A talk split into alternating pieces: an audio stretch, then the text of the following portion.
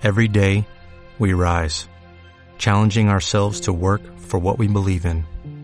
At U.S. Border Patrol, protecting our borders is more than a job, it's a calling.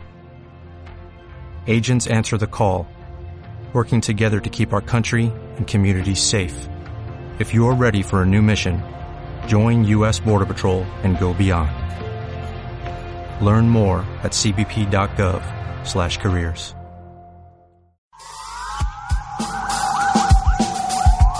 La brújula, Onda Cero. Leo en Twitter, eh, JLA eh. La temporalidad, dice Sánchez Castejón, si da miedo contratar, por Dios. Y otro tuit. El apéndice es ese órgano que alguna vez hemos escuchado que solo sirve para inflamarse y que nos lo hayan de quitar. Esto nunca ha sido de todo verdad, pero ahora hemos descubierto que puede jugar un papel en la enfermedad de Parkinson. Y añade este tuit, os lo contamos en la brújula de Onda Cero. ¿Quién lo firma? Alberto Aparici. Buenas noches, Alberto. Hola, hola Juan Ramón, muy buenas noches. Bueno, ¿qué es exactamente? eh, ¿Por qué lo dices? Eh, ¿Se ha hecho algún descubrimiento especial? ¿Qué se Bueno, ha encontrado? Efectivamente, se ha, publicado un artículo en la revista Science Translational Medicine en el que se presentan varias evidencias que relacionan el apéndice con la, con la enfermedad de Parkinson de una manera pues a veces un poco difícil de interpretar. La más chocante, quizá, es que las personas a las que se les ha quitado el apéndice cuando son todavía relativamente jóvenes, resulta que tienen menos probabilidad de tener Parkinson cuando son mayores. La diferencia no es enorme, ¿vale? No es una cosa de si te quitan el apéndice ya estás inmunizado contra el Parkinson. Pero sí que es verdad que las personas sin apéndice tienen un 20% menos de casos de Parkinson y eso es bastante notable. Ya, pero el apéndice está en el intestino y el Parkinson es una enfermedad del sistema nervioso. ¿Qué tiene que Mm. ver una cosa y la otra? Pues, pues muy buena pregunta, pero, pero la verdad es que la, la verdad es que todavía no tenemos una respuesta. Este artículo no consigue dar esa respuesta. Lo que sí nos da es alguna pista. Por ejemplo, nos dicen hay una proteína que se llama alfa-sinucleína que está de alguna manera asociada con el Parkinson.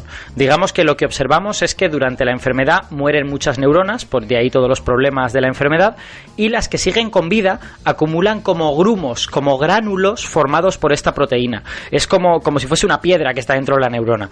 Eh, la verdad es que no sabemos si son estos grumos los que matan a las neuronas o si es más bien que las neuronas que sobreviven es porque han conseguido empaquetar la alfa-sinucleína dentro de, dentro de esos grumos, ¿no?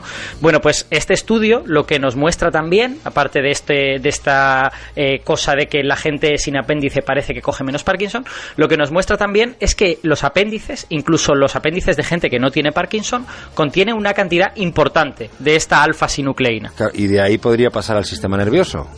Bueno, eso efectivamente entra dentro del terreno de las hipótesis, ¿no? Los, autores de este artículo lo dejan caer como una posibilidad, pero ellos digamos que solo constatan estas dos cosas, ¿no? Hay alfa-sinucleína en los apéndices y se produce esta menor prevalencia de, de- de menor incidencia de Parkinson en gente a la que se le ha quitado el apéndice.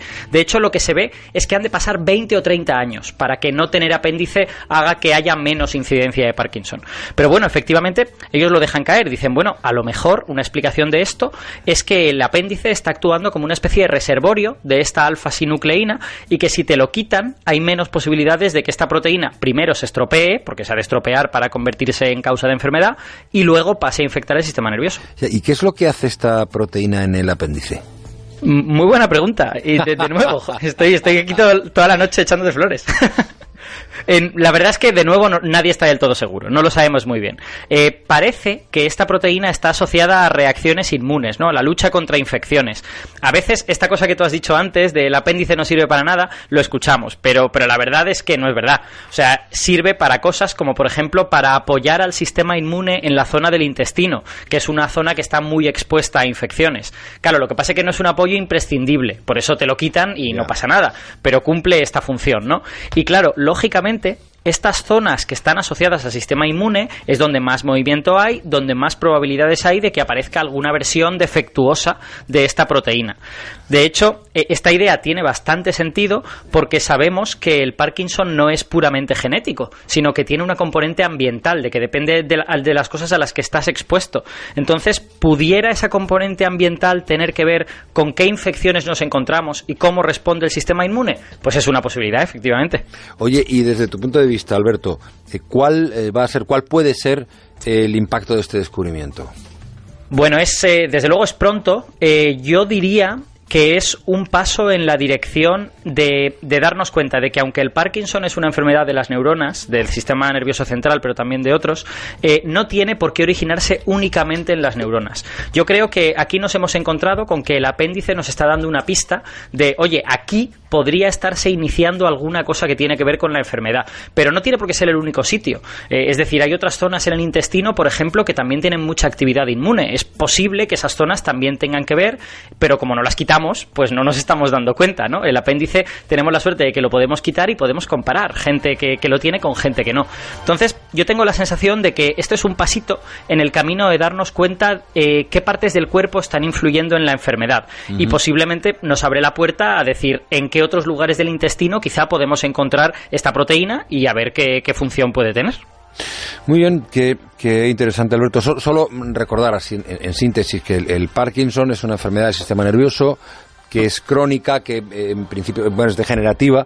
Y, y, lo que se nota es en la falta de coordinación, eh, temblores en el cuerpo, eh, rigidez eh, muscular. Y ahora fíjate, lo, lo, lo vinculan al, al apéndice a esta proteína. Esto, esto lo que nos demuestra es que nuestro cuerpo es súper complicado, Juan Ramón, y que todo está, bueno, todo quizá no, pero muchas partes están conectadas. Relacionadas, es cierto, es cierto, me, me lo has quitado de la, me lo has quitado de la cabeza. Hoy estábamos muy conectados, querido, ¿eh? Alberto, cuídate mucho, muchas gracias. Alberto París. Un abrazo, Juanra. Hasta la próxima.